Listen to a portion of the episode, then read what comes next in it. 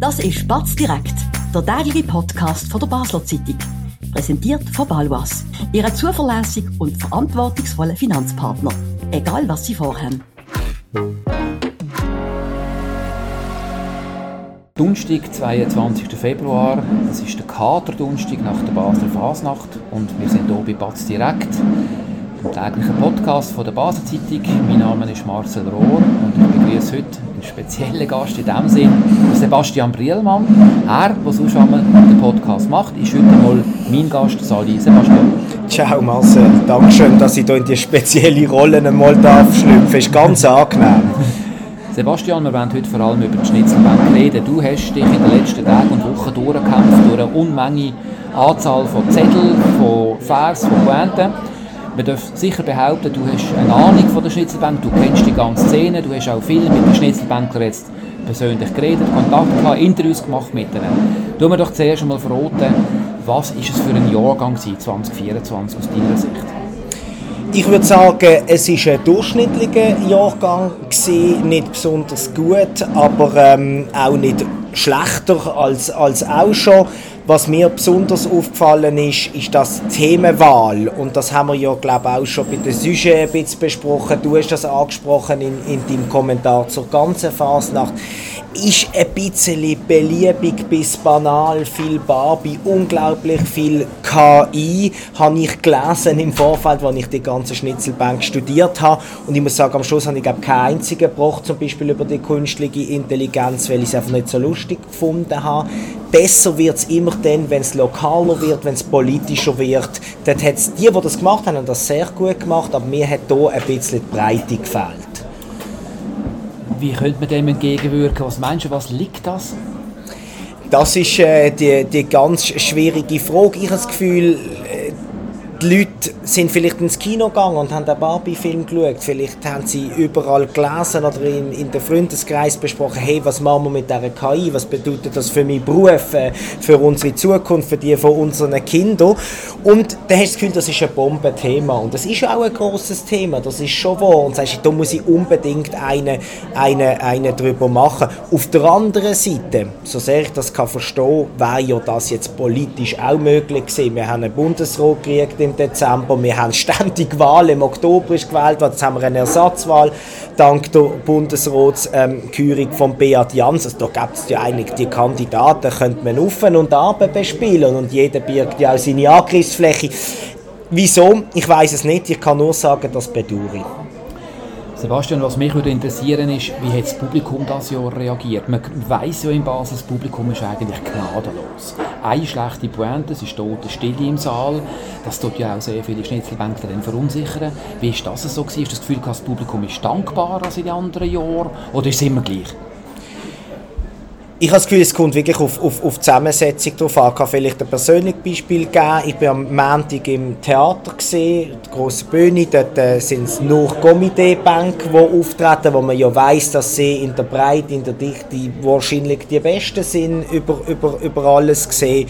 Und dort ist auch ein fachkundiges Publikum. Das sind Leute, die kommen wahrscheinlich jedes Jahr, die wissen ein bisschen Bescheid. Und dort muss ich sagen, ist die Stimmung ausgezeichnet. Ich finde sogar, dass so mediokre Bank, ähm, die vielleicht ein bisschen das Pech haben, dass sie als Letzte dran sind und etwas das Gleiche gebracht haben wie, wie der allererste Bank, wo man also schon mal gehört hat, hat man doch honoriert, man weiß dort ein bisschen etwas. Was ich höre, das habe ich jetzt das ja selber nicht erlebt, in den Keller, ist ein bisschen Zufall, wer kommt gerade äh, und so weiter, ist, dort sind ganz viele Auswärtige. Das sind keine Basler, die in diesen Keller sitzen, gerade in den Bekannten, wenn sie da irgendwie einen Touristenführer lesen. Und dort ist es für einen Schnitzel Einzelbank unglaublich schwer, weil entweder man versteht es inhaltlich nicht oder man versteht es sprachlich gar nicht. Und das muss durchaus frustrierend sein und das höre ich jetzt auch von Banklerseite von mehr, das ist nicht mehr so lässig. Gut, Sebastian, sagen Sie noch ganz kurz vor der Pause, wo wir hier gerade werden machen, welche sind die drei, vier besten Banken in Basel?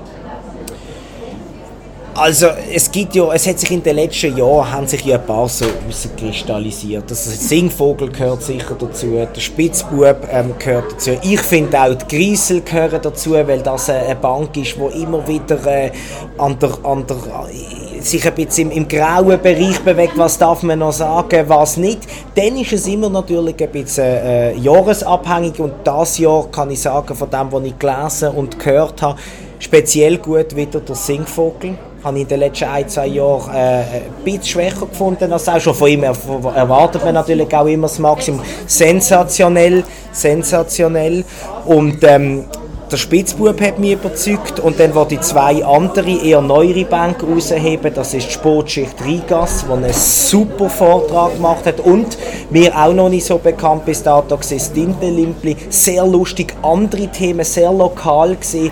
Ähm, Themen aufgenommen, die sonst niemand genommen hat. Und das finde ich eben auch eine Qualität, sich das getrauen. Also so etwa das Quartett hat mich das Jahr am meisten überzeugt. Das ist, jetzt machen wir rasch eine kleine Werbepause und sind dann gerade wieder für euch zurück. Spannende Themen kann man auch bei uns besprechen. Bist Unternehmerin oder Unternehmer und kommst in eine Situation, wo du eine neutrale Meinung oder Fachwissen brauchen kannst? Wir beraten mit Herz und Köpfli. Melde bei der Olivia Grossen von der Co-Partner Revision AG in der Dalbenanlage in Basel. Sebastian, du hast jetzt ein paar Schnitzelbänke erwähnt, die sehr gut sind, die die Leute gut unterhalten können mal noch andersrum gefragt, wenn man ein bisschen gegen hinten ausschaut, gegen den Drang ist dann am Schluss die Bänke, die eben nicht so gut sind. Gibt es denn zu viele Bänke in Basel? Auch das ist äh, immer eine viel diskutierte Frage, auch unter den Schnitzelbänklern selber. Und dann können wir ja sagen, sagen wir, das letzte Viertel ist nicht gut. Was macht man mit denen? Verbietet man sie? Und dann nächstes Jahr kommt wieder das schlechteste Viertel dran. Und irgendwann haben wir noch drei. Es ist ganz schwierig, es ist etwas Freiwilliges. Ich finde, man sollte es niemandem verbieten. Was ich mir manchmal als Zuschauer oder jetzt als, als journalistischer Begleiter, der ja die, die, die Seite gemacht hat für die Basler Zeitung, wäre vielleicht, dass, dass die Vereinigungen ein bisschen genauer anschauen. Also beim Komitee war jetzt ein toller Oben am Montag als Beispiel. Es hat ein, zwei gehabt, die ich wirklich schlecht gefunden habe. Wirklich schlecht. Und das Komitee schaut sich ja das vorher an. Und die Leute haben ja auch einen Freundeskreis, was sie vielleicht eine Stube machen und die ersten Bänke mal präsentieren. Und ja, es ist schwierig, es ist hart, wenn man die Leute gern hat, aber dann muss man halt einmal sagen, du, wartet doch noch ein Jahr, lasst mal ein Jahr aus, arbeitet noch mal dran, wenn ihr Zeit habt. Ich finde, ja, die Leute schaden sich selber, weil wenn dann betretene Stille im Saal herrscht, was machst du denn? Oder ist ja für niemand lustig, auch für dich selber am allerwenigsten. Ja, ein bisschen mehr anschauen dort würde, glaube ich, dem Ganzen nicht schaden. Mich auch noch interessieren, Sebastian, es gibt eine unfassbar hohe Anzahl von Vereinigungen rund um die Schnitzelbank. Es gibt etwa sieben oder acht äh, von der Peppi Bank über das Komitee, ein paar schon erwähnt vorher. Warum ist das so? Ich habe das Gefühl, die Außenstehenden, die Leute, die nicht regelmäßig sich mit der Phase beschäftigen, die kommen überhaupt nicht raus. Warum ist das so? Gut, ich, das, der Grund, warum sich da immer wieder ähm, Leute bilden, oder Gruppierungen gebildet haben, die kenne ich jetzt nicht in jedem Beispiel im, im Detail, warum es Baby Bank geht, Bank für Basel, VSG etc. Aber ich glaube, für den Zuschauer selber ist es völlig egal wo jemand dabei ist, ob im Komitee oder nicht. Wer allerdings will Schnitzelbank hören und sagt, ich, ich will nächstes Jahr in einer Beiz einen Platz reservieren, der kann auf die, auf die Webseite gehen vom Komitee und schauen, welche Beizen bringen Schnitzelbank und von welchen ähm, Vereinigungen sind dort Leute dabei. Das empfehle ich einfach jeweils. Aber ob jemand beim Komitee oder bei der VSG singt, das, das spielt eigentlich keine Rolle. Das erfahrt man ja nicht, wenn man einfach zulässt. Was mich auch würde interessieren, Sebastian, unter der, du hast vorher ein paar Top-Banker erwähnt, wie zum Beispiel jetzt eben der Spitzbub oder Dr. FMH. Wie groß ist die Rivalität unter den Spitzenbanken? Was meinst du? Ich glaube, die ist viel weniger groß als man denkt. Ähm, ich weiß zum Beispiel ähm, von letztes Jahr, das habe ich auch geschrieben, darum darf man das hier erzählen, dass der Heiri auch eine sehr bekannte Bank, die übrigens auch gut ist, sehr gut, die habe ich vergessen vorher, ähm, immer, äh, glaube während der Fasnacht zusammen mit dem Dr. FMH ins gleiche Hotel geht damit man schön am, am, am Puls ist und nicht weit muss äh, heilaufen und dass man auch miteinander schwätzt, dass man durchaus mal fragt, du, wie kommt jetzt der Bank an, dass man sich gegenseitig unterstützt. Ich glaube, es ist mehr, der Teamgedanke steht hier im, im Vordergrund. Ich weiß jetzt nicht, ob es bei allen so ist, aber in der Regel ist hier ein Austausch da und man hilft sich und es ist nicht so, hm, der hat schon eine gute Bank, jetzt muss ich total Gas geben, sondern es ist eine, eine, eine gemeinsame Sache. Ein anderes Thema, das mich interessiert, es ist im Vorfeld äh, diskutiert worden. Ich habe auch selber über das geschrieben. die Anzahl Frauen. Es gibt sehr wenige Frauen, die singen. Es ist, der Anteil ist nicht mal bei, bei 25 Prozent. Ich habe dann auch in meinem Text ein bisschen darüber philosophiert, warum könnte das so sein. Äh, Frauen werden sehr schnell kritisiert, äh, Frauen haben nicht eine kräftige Stimme wie Männer und, und, und. Wie stehst du gegenüber dieser Problematik? Was findest du, es müssen Frauenquoten an? Wie siehst du die, die, die Diskussion? Wie nimmst du die wahr? Also die gibt es. Und ähm, ich habe die Texte natürlich gelesen und habe gemerkt, auch die Verantwortlichen sind ja ein bisschen rotlos. Es hat ja schon Versuche gegeben, man weiß irgendwie nicht genau, warum das kommt. Ich stand folgendermaßen dazu, ich bin immer gegen Quoten, egal wo. Das bringt nichts, oder? Also wenn wir dann irgendwie zehn Frauenbank ähm, zwingen, die gar keine Lust haben und sie haben keine Freude und das Publikum hat, hat keine Freude, das macht überhaupt keinen Sinn, glaube ich. Zweitens, möchte ich sagen, nicht jede ähm, Frauenstimme ist a priori schlecht. Das muss ich auch betonen. Das Problem ist tatsächlich, ich habe es am Montag äh, ähm, im Theater erlebt, es eine neue Frauenbank gegeben. Das war einfach nicht gut. Gewesen. Und es ist leider Gottes offenbar tatsächlich ein Problem, dass die Frauen das, vielleicht sind sie daheim auch lustig, und, aber wenn es dann um, um die Realisierung, Finalisierung geht, funktioniert es irgendwie nicht mehr. Ich finde es schade. Man muss diesen Leuten Zeit geben. Zwang bringt nie etwas. Gemischte finde ich eigentlich manchmal auch noch gut. Da kann man ein bisschen mit den Stimmen spielen. Die Erklärung hat niemand. Ich rede auch viel mit den Leuten darüber. Niemand weiß es ganz genau. Es ist sicher nicht so, dass Frauen weniger Humor haben als Männer. Darum, die Erklärung fällt mir schwer.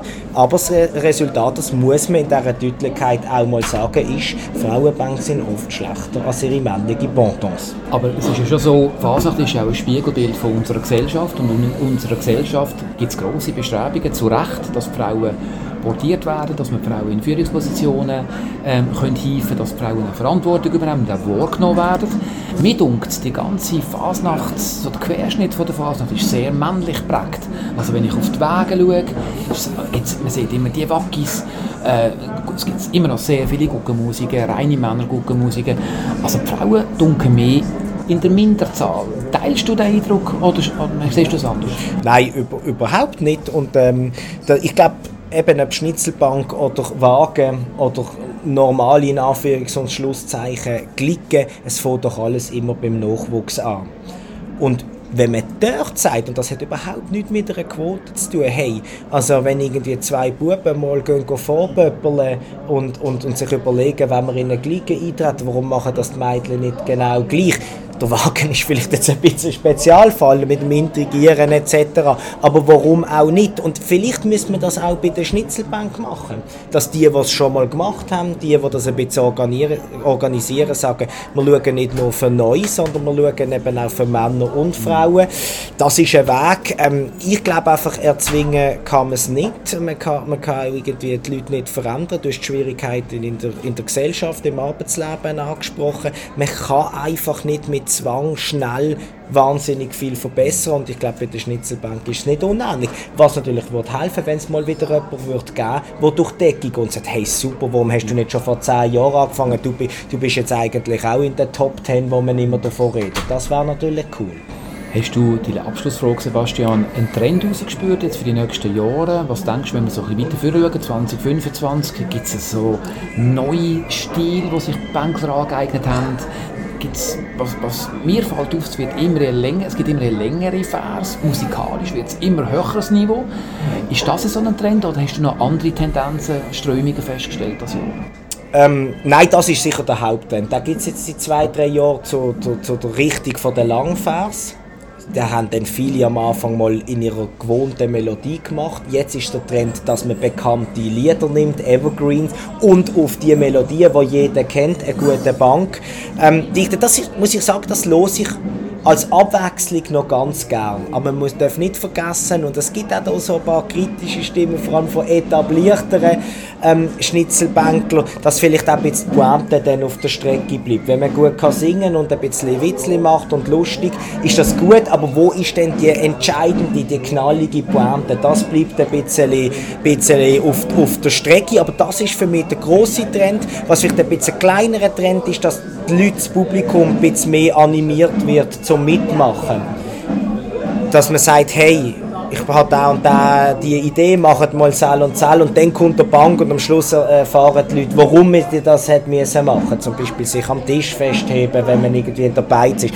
Das könnte vermehrt kommen. Ja, es, der Austausch ist, ist, ist, ist, ist grösser, das ist positiv.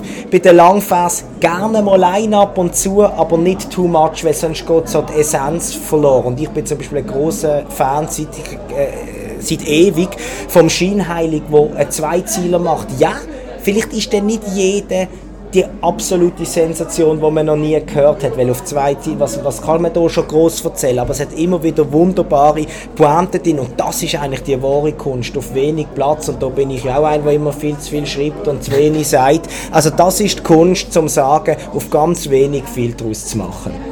Gut, ein wunderbares Schlusswort. Mit diesem Podcast beschließen wir mehr oder weniger die Berichterstattung von der Basel Phase. Sebastian, vielen Dank für den Einblick und freue mich, wenn Sie auch morgen wieder einschalten bei Batz Direkt. Vielen Dank. Das war Batz Direkt, der tägliche Podcast von der Basel Zeitung. Von Montag bis Freitag immer am 5 Uhr oben auf batz.ch. In der App und überall, was Podcasts gibt.